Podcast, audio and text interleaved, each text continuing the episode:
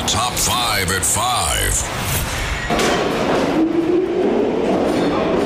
Two bus and subway hikes planned by New York's governor and the MTA.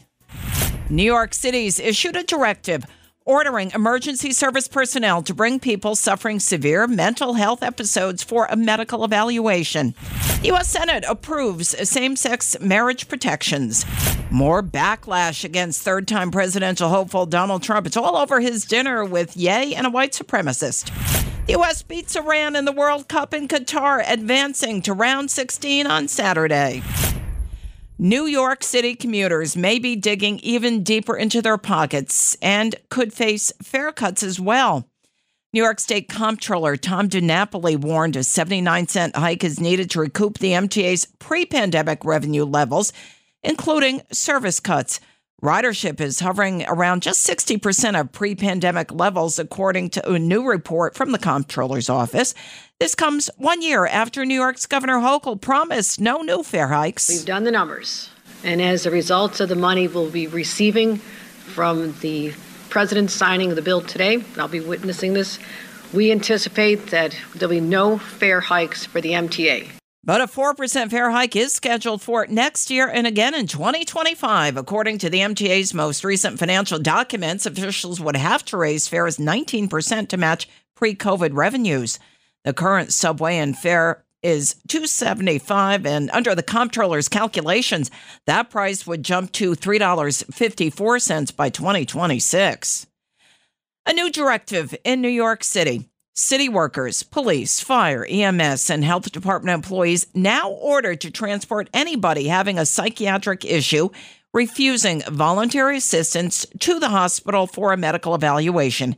The announcement from New York City Mayor Eric Adams. The previous plan was wait until they do something that endangers the life of themselves or others. We're saying no to that plan.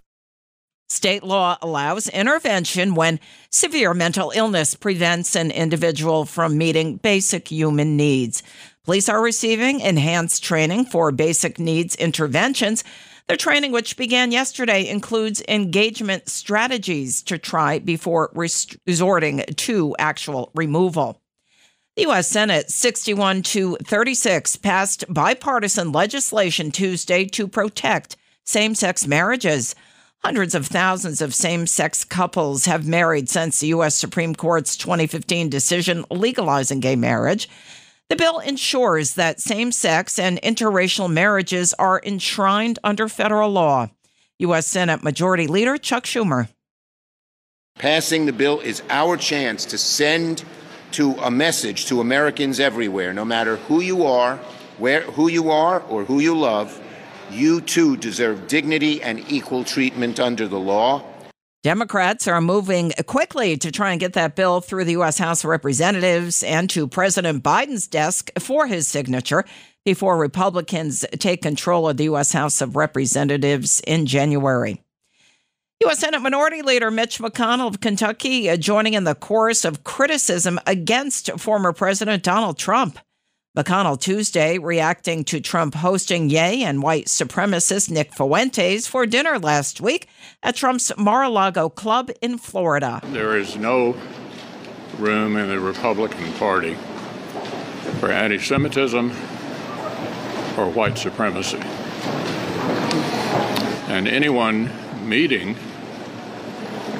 with people advocating that point of view, in my judgment, are highly unlikely to ever be elected president of the United States.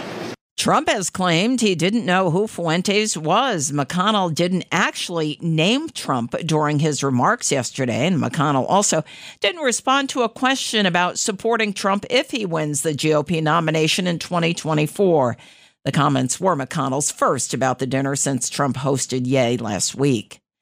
After Tuesday's nail biting 1 0 win over Iran in the World Cup in Qatar, the U.S. has now advanced to the round of 16.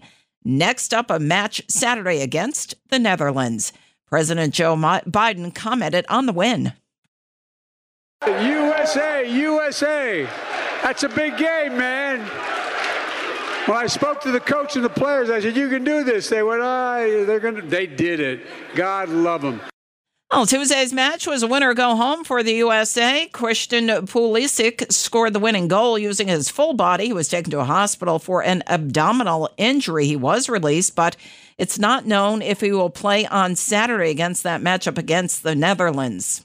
Under current manager Louis van Gaal, like the U.S., the Netherlands did not qualify for the 2018 World Cup and was left reeling by a round of 16 elimination last summer at the Euros. It's the WABC Early News on 77 WABC.